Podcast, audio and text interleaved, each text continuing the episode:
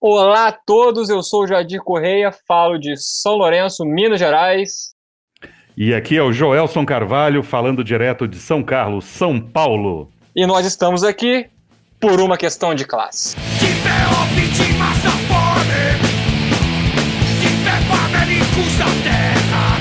E hoje, no nosso episódio número 3, seguindo algumas sugestões que nós recebemos, nós vamos nos apresentar um pouco melhor para vocês. Vai lá, Joels. Como nós uh, colocamos para algumas pessoas uh, total liberdade de descer a lenha, a primeira coisa foi a seguinte contribuição: quem são as pessoas que estão por trás deste podcast?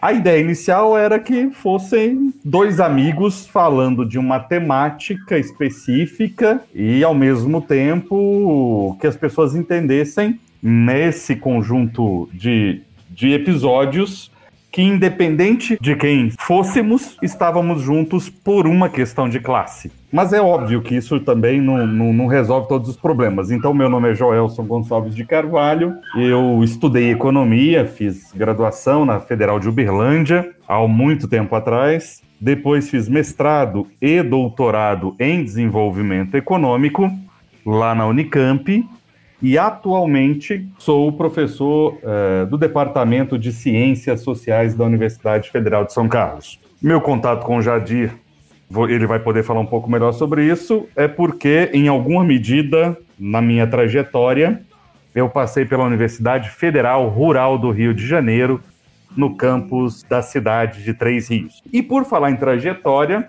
e isso é o mais importante, e infelizmente não cabe no Lattes, sou de origem humilde, Portanto, filho da classe trabalhadora e hoje trabalhador com consciência de classe, minha mãe foi boia fria, trabalhadora rural volante. Minha origem é uma origem que dialoga muito com as questões rurais. Minha memória afetiva também, e isso é um dos grandes motivos para que eu esteja envolvido nesse projeto com meu amigo Jadir. Mas diga lá, Jadir, quem é você?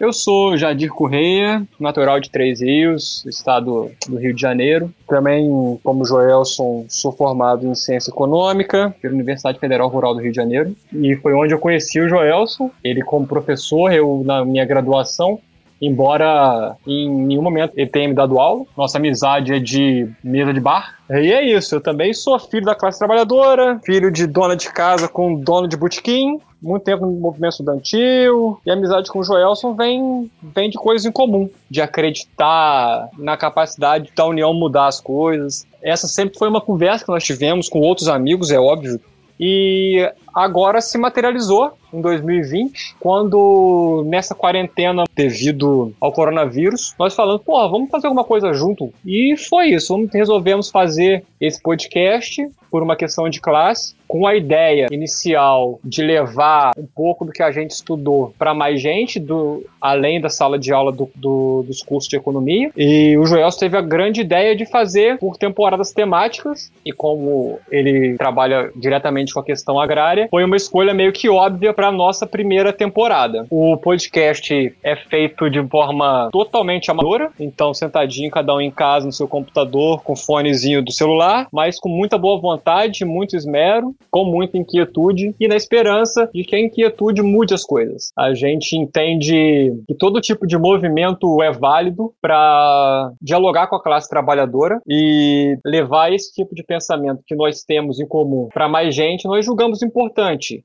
É, esse é o objetivo principal do podcast. É, particularmente, é, a nossa ideia amadora é uma ideia que é feita com muito capricho. Nós buscamos, por meio das nossas referências bibliográficas, por meio da nossa, da nossa exposição, apresentar de maneira didática, de maneira simples, um conjunto de coisas que é complexo. Portanto, agradecemos muito a contribuição daqueles e daquelas que já puxaram as nossas orelhas.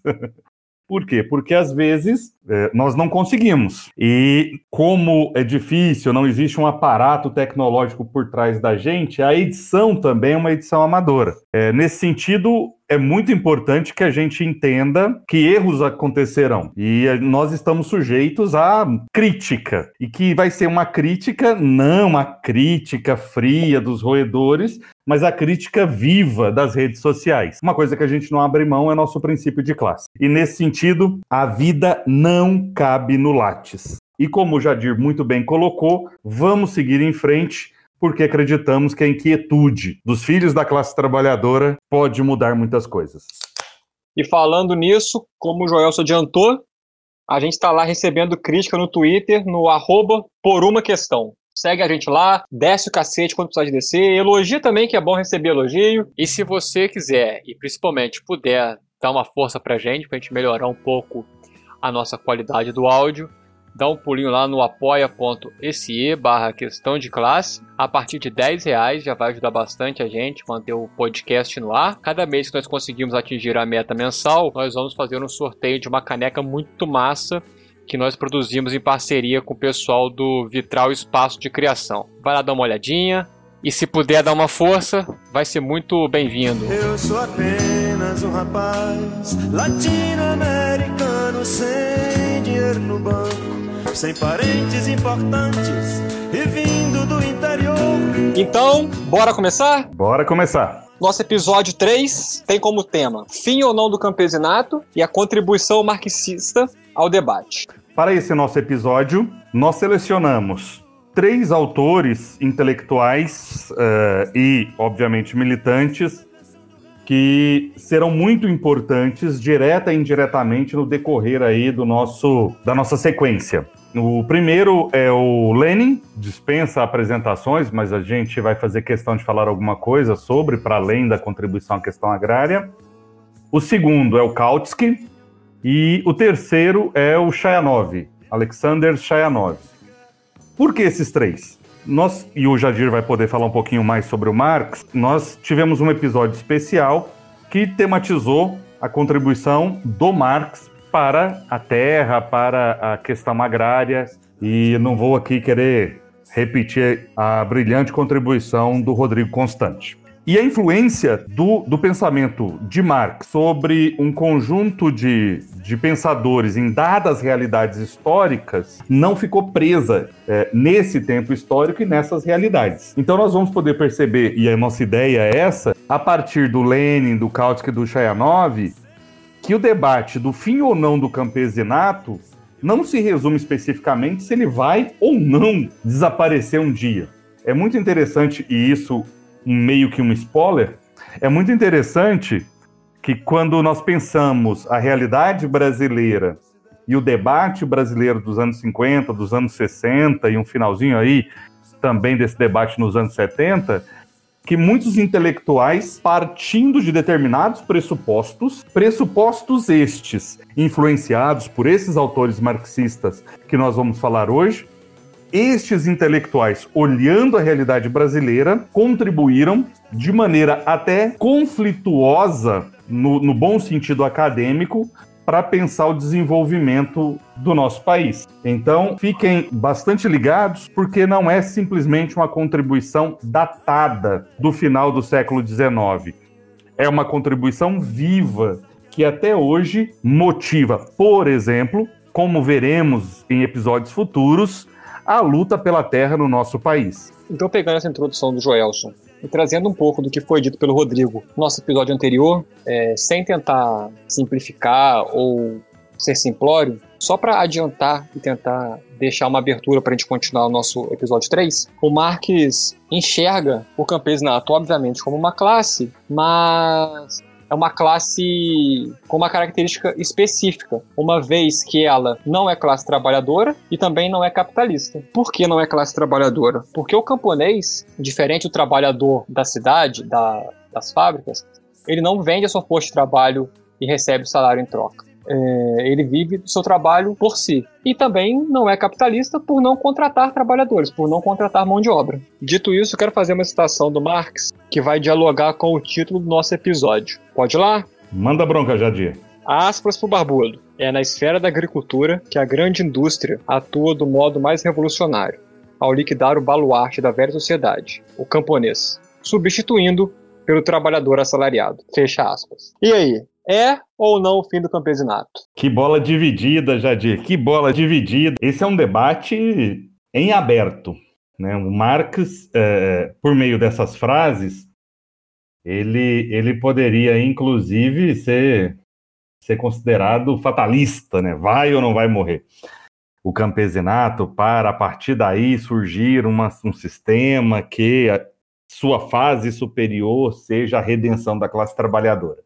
Eu não vou responder essa questão, não, mas eu vou dizer que existe todo um debate com intelectuais de peso que vão dialogar em cima dessa ideia o campesinato será ou não aniquilado? E aqui eu vou apenas apontar. Nós vamos avançar nessa ideia, Jadir, de se o campesinato vai ou não vai sumir a partir de três intelectuais. Mas muitas árvores foram derrubadas para que papéis fossem escritos sobre o comportamento da classe camponesa se era ou não era conservadora, se era ou não era revolucionária, e as leituras não são pacificadas de forma alguma. Como Marx via os camponeses, e aí vamos ter um debate gigantesco que, no nosso objetivo, nós vamos passar ao largo.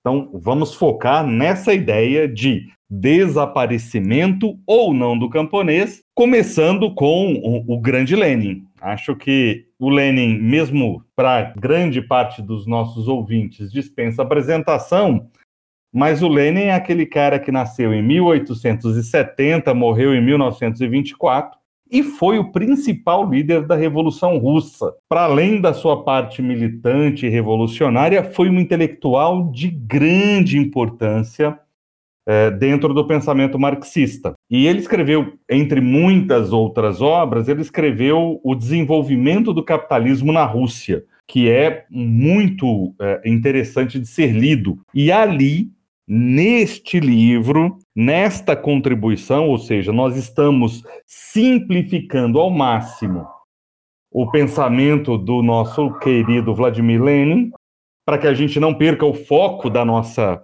do nosso propósito, Nessa obra, O Desenvolvimento do Capitalismo na Rússia, o Lenin vai dizer que a penetração do capitalismo no campo acelerava e aprofundava as contradições na comunidade camponesa. Vamos entender que o Lenin é, é, tem um lugar privilegiado da história, está num lugar privilegiado da história para fazer os seus comentários. É, vamos além. Para ele, essa penetração do capitalismo no campo e as contradições que isso gerava liberava parte dos camponeses para serem aqueles que iriam formar o proletariado urbano nessa penetração do capitalismo no campo, portanto, dentro de uma lógica já mais capitalista nas cidades. Então, Lenin vai nos ajudar a entender uma coisa que nós vamos aí, em certa medida, tentar reproduzir fielmente o pensamento do Lenin, porque é muito tópico, pelo menos nessa parte, que nós vamos chamar, o Lenin chamou de diferenciação do campesinato. Está acompanhando meu raciocínio, companheiro Jadir? Estou acompanhando. O Lenin acreditava, dentro do debate do desaparecimento ou não do campesinato em função do maior grau de industrialização, seja uma industrialização genérica ou uma penetração do capitalismo no campo, ele acreditava que haveria uma certa diferenciação do campesinato em um processo no qual o capitalismo, adentrando ao campo, buscava criar mercados, própria ideia firme de mercados. Uhum. Nesse sentido, o que, que ele vai dizer? Ele vai dizer o seguinte: olha, com a penetração do capitalismo no campo, haverá um processo gradual de diferenciação do campesinato no capitalismo. Em linhas gerais, nós teremos aí pelo menos três tipos de camponeses: os ricos, os médios e os pobres, entre aspas, que sempre se fodem. Mas voltando à seriedade dos nossos objetivos. O que seriam os camponeses ricos? Seriam aqueles caracterizados pela capacidade de empregar força de trabalho, notadamente de camponeses pobres, nas suas atividades cotidianas. E por isso, esses camponeses ricos, por sua capacidade de empregar pobres, camponeses pobres, ressalta-se, poderiam ser, neste processo, os capitalistas ao final dessa trajetória. Os camponeses médios seriam aqueles caracterizados por sua capacidade de empregar eventualmente, eventualmente não empregar, essa dita força de trabalho dos camponeses pobres. Então, se você me permite, é aquele nem fede nem cheira. Ora emprega, ora não emprega, mas ele não consegue dar o salto à condição de capitalista do meio rural. E já os camponeses pobres, né, já deu para perceber o que é relegado aos camponeses pobres, eles seriam aqueles caracterizados pela venda da sua força de trabalho aos camponeses ricos e, de vez em quando, aos camponeses médios. Traduzindo, seriam aqueles que seriam desintegrados da sua condição camponesa e, portanto, se transformariam em quê? Proletários. Observa nesse sentido, Jadir, que o Lenin ele acreditava no debate do desaparecimento ou não que os camponeses desapareceriam e desaparecendo colocariam em evidência as duas classes centrais ao pensamento marxista, que são a classe capitalista e a classe trabalhadora, proletariada.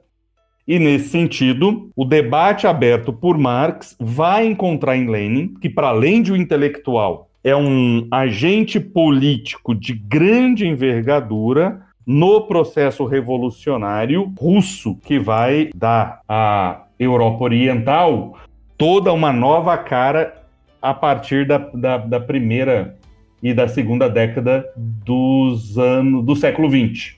Lenin enxergava como inevitável o fim do campesinato na forma que ele existia até então. Teríamos essa evolução para duas classes distintas: uma de trabalhadores pobres, assalariados, e uma de camponeses ricos que contratariam esses trabalhadores assalariados, levando a uma inevitavelmente concentração de riqueza e, consequentemente, de pobreza no campo. E para Lenin, como bom marxista, a transição para o socialismo dependia de maior produtividade no campo, uma produção mais eficiente, o que nos moldes russos quase feudais de produção era inviável. E essa ideia do Lenin de fim do campesinato para o surgimento do socialismo é uma ideia que ele compartilha também com o alemão Kautsky, que é de quem nós vamos falar agora, não é isso, Joel?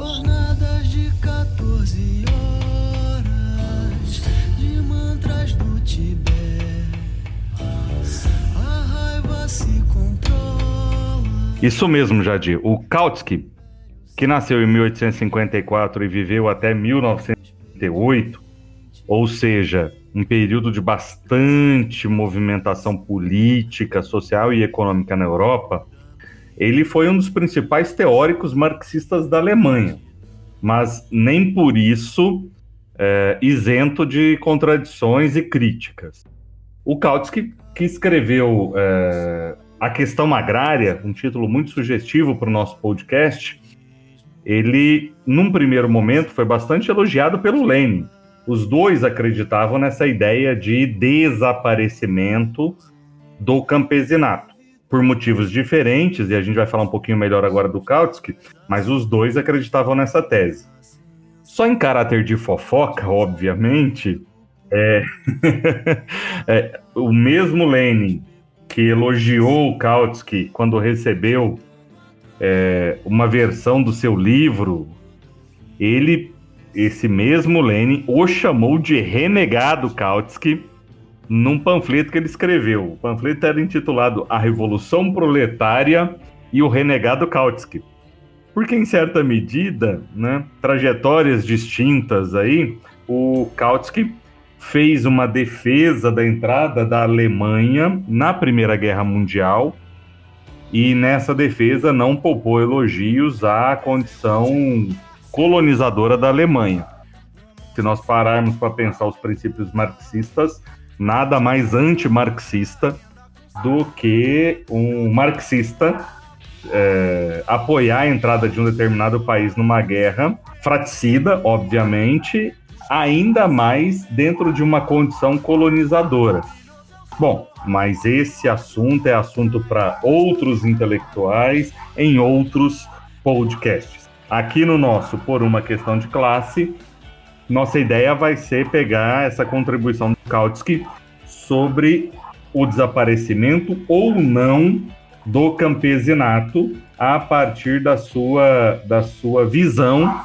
Visão essa muito interessante, porque, em certa medida, vai dialogar com Lenin, é, é, pelo menos nos marcos gerais. Então vamos lá. Kautsky, qual a contribuição deste pensador alemão para a questão agrária? Então vamos nos deter um pouquinho mais sobre a contribuição do Kautsky. No seu livro A Questão Agrária, esse título bastante sugestivo, ele vai dizer um pouco mais sobre suas impressões acadêmico-intelectuais norteadas por essa penetração do capitalismo no campo. Então é interessante que o nosso ouvinte tenha a dimensão dos limites e dos pressupostos. Então vamos lá. Kautsky. Ele acreditava que essa penetração do capitalismo no campo gerava duas tendências é, é, de maneira inevitável. A primeira era a concentração. A primeira, então, era um movimento de concentração das terras, do capital e do crédito.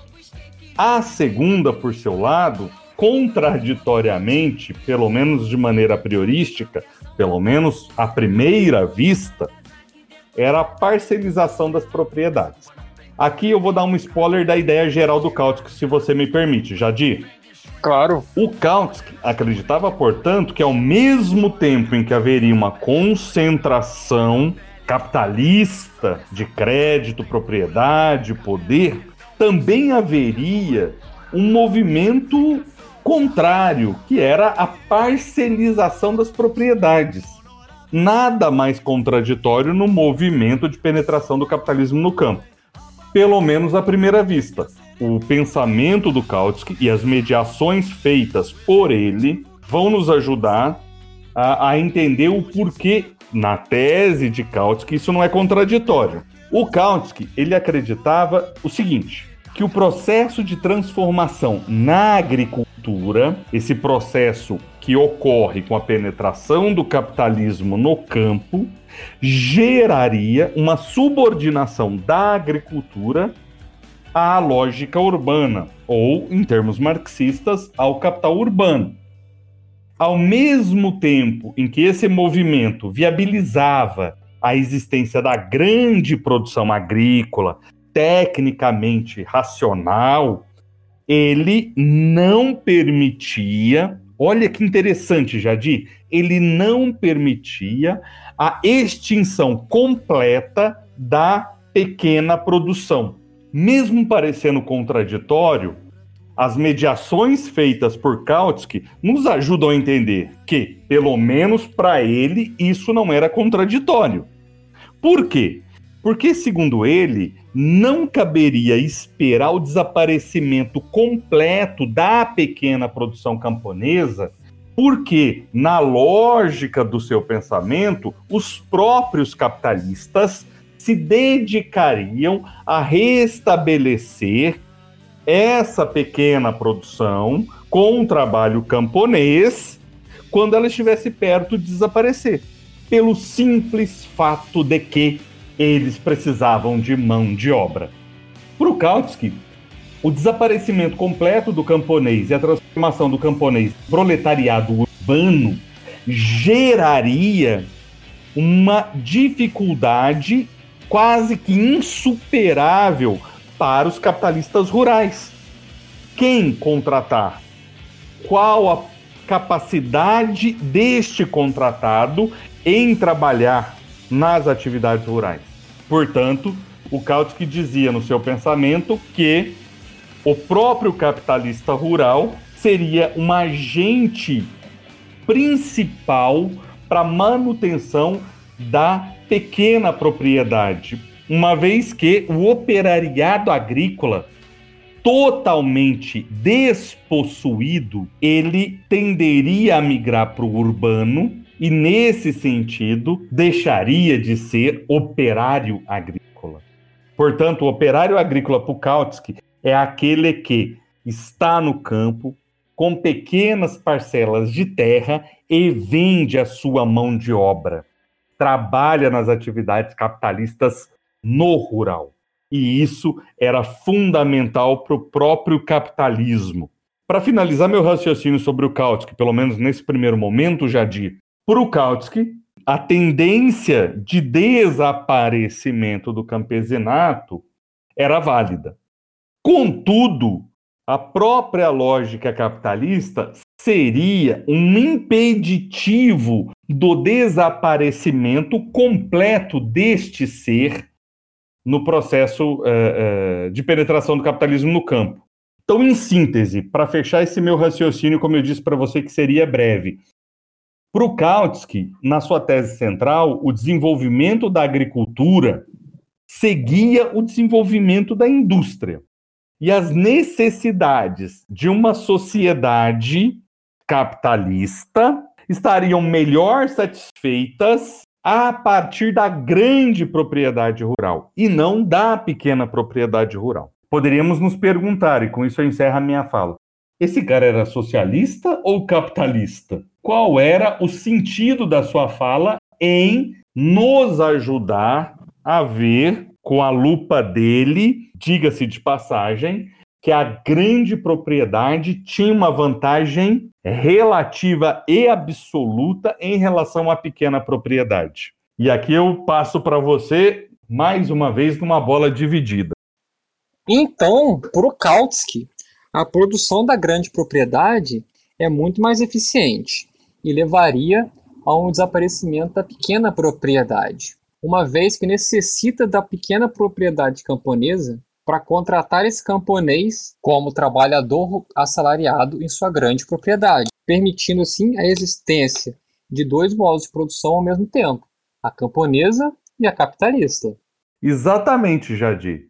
O Kautsky fez uma obra ressaltando a importância da grande propriedade. E isso vai influenciar, inclusive, suas proposições de políticas. Se a grande propriedade, e aí eu já me adianto, se a grande propriedade é mais eficiente que a pequena propriedade, mas nada garante que a pequena desapareça, por que não, em um estado revolucionário, a grande propriedade seja ela dirigida pelo Estado, seja ela cooperativa, mas numa lógica não capitalista, por que não essa grande propriedade não ser o motor de um novo desenvolvimento é, no rural?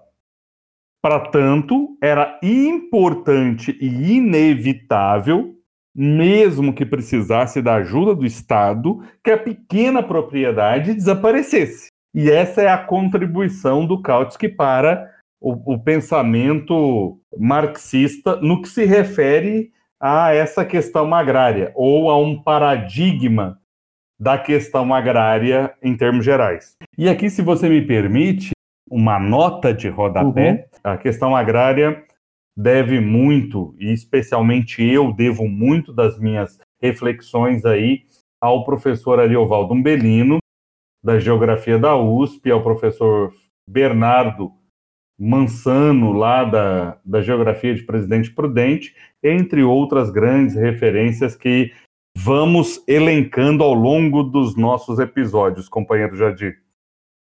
Então, o Kautsky nos apresenta essa ideia das duas formas de produção acontecendo ao mesmo tempo, a capitalista e a camponesa, mas há uma grande diferença entre elas, porque o camponês vende o seu produto agrícola, vivendo diretamente do seu trabalho, e não do salário que ele ganha vendendo a sua mão de obra. Essa ideia vai ser também encontrada no Chayanov, nosso próximo autor, só que com ele vai ter outro grau de dramaticidade. Plantei um sítio no sertão de Piritiba, dois pés de Guataíba, caju, mangue, cajá. Peguei na enxada. Eu particularmente gosto muito do Chayanov. E aqui cabe uma confissão especial. não é só porque o Chayanov me ajudou a finalizar minha tese. Eu estava com muita dificuldade, Jadir, de fechar, pelo menos do ponto de vista teórico, a minha análise crítica sobre o papel dos assentamentos rurais na região de Ribeirão Preto. Por quê? Porque é a região conhecida como capital nacional do agronegócio e lá existem assentamentos rurais, com todas as dificuldades e contradições. Então eu gosto do Chayanov por isso, mas vou além. Por que que eu gosto do Chayanov? Porque para mim, em certa medida, ele trouxe uma nova perspectiva analítica. E eu já vou ao ponto central. Na análise de Chayanov, existem dois modos de produção convivendo num dado momento da nossa história: o capitalista e o não capitalista no meio rural. Para o Chayanov, é muito interessante que a economia camponesa não é tipicamente uma economia capitalista. Até porque as categorias analíticas que nós estamos acostumados, como nós já nos apresentamos no começo do episódio, nós dois somos estudiosos das questões econômicas, nós estamos acostumados a, a pensar determinadas categorias. Chayanov vai colocar um grande ponto de interrogação sobre a forma como nós pensamos. Para ele, lucro e salário são categorias extremamente inadequadas para entender a economia camponesa. E quando eu fico imaginando as conversas que eu tive com diversos camponeses nesses anos que eu me dedico à pesquisa empírica, de ir aos assentamentos rurais, eu comecei a valorizar muito é, as informações que eu recebia desses sujeitos sociais com quem eu dialogava e sempre lembrava muito do Chayanov. Então, quando eu li Chayanov, eu percebi é, e fiquei até um pouco confuso, porque eu estava mais é, interessado na contribuição do Chayanov do que propriamente na contribuição do Lenin. Imagina isso para nossas cabeças bolcheviques. Deu aquele crepe, deu aquele crepe básico e foi difícil para que eu pudesse é, entender que o aspecto polêmico da contribuição do Chayanov é que ele não estava ligado à teoria da diferenciação social do campesinato do Lenin, que nós começamos o nosso episódio falando sobre isso. A tese leninista, Jadir, ela é da diferenciação social, ou seja, camponeses pobres tendem a se transformar em proletários camponeses ricos tendem a se transformar numa nova burguesia. Chayanov está longe dessa interpretação. E nesse sentido, ele está olhando a produção agrícola familiar camponesa na Rússia. E o que, que ele observa nessa, nessa produção? Ele chega a observar que o objetivo fundamental da economia camponesa que ele está vendo é a satisfação das necessidades da família que está produzindo naquela parcela rural, e não lucro. Portanto, é bastante polêmico com a tese leninista. Para Chayanov, e olha que interessante, o elemento central é a família. Portanto, a capacidade da família trabalhar no lote, para além do lote, ou só no lote, usando aí a palavra lote como a parcela rural disponível para uma determinada família, era o essencial. E a ideia dele era que haveria um certo equilíbrio, ou que as famílias estariam buscando um certo equilíbrio entre trabalho e capacidade de consumo. Olha que loucura! A ideia de equilíbrio que ele tentava entender subjetivamente foi o grande calcanhar de Aquiles que os críticos vão usar para, inclusive, segundo Ricardo Abramovay, considerá-lo um autor quase neoclássico, buscando um certo ponto de equilíbrio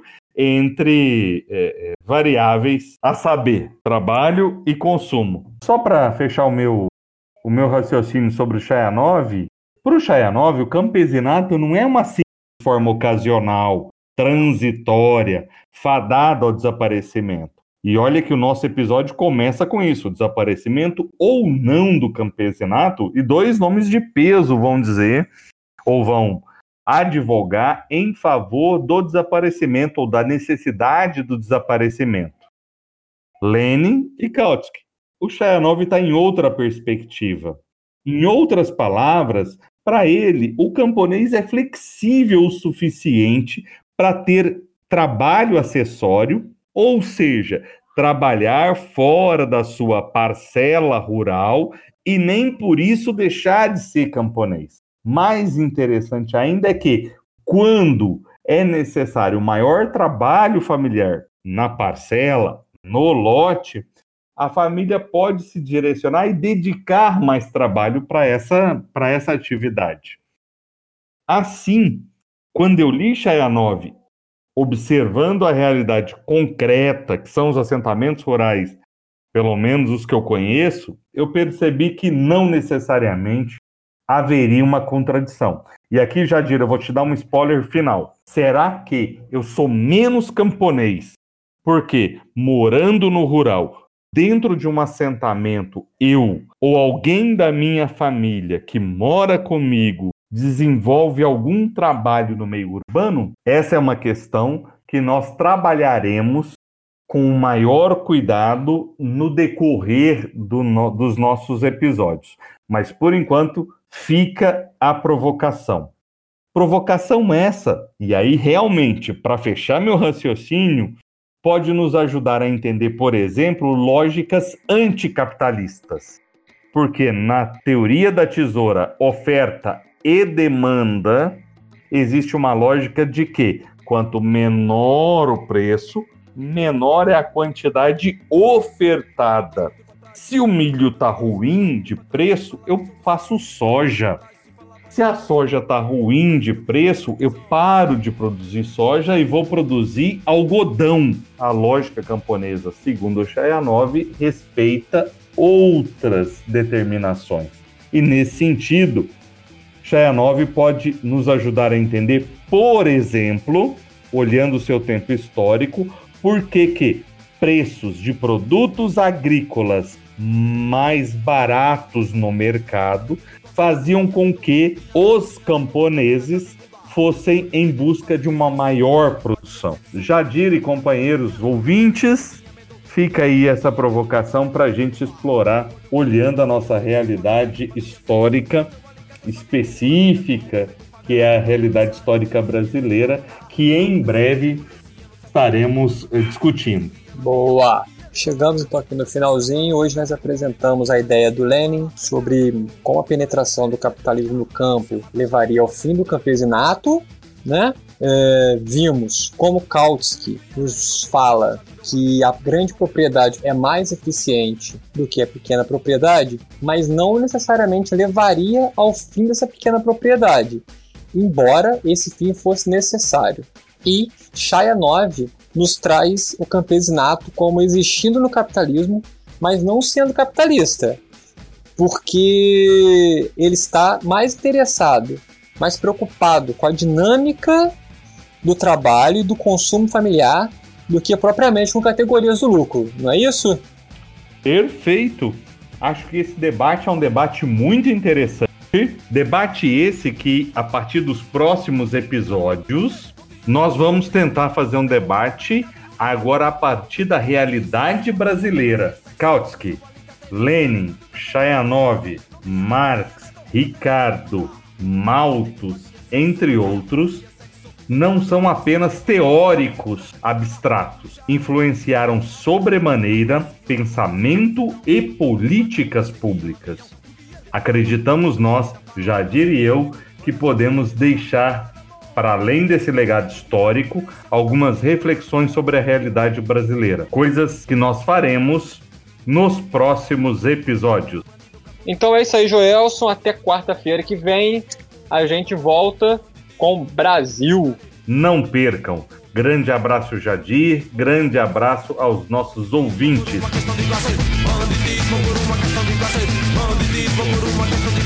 Por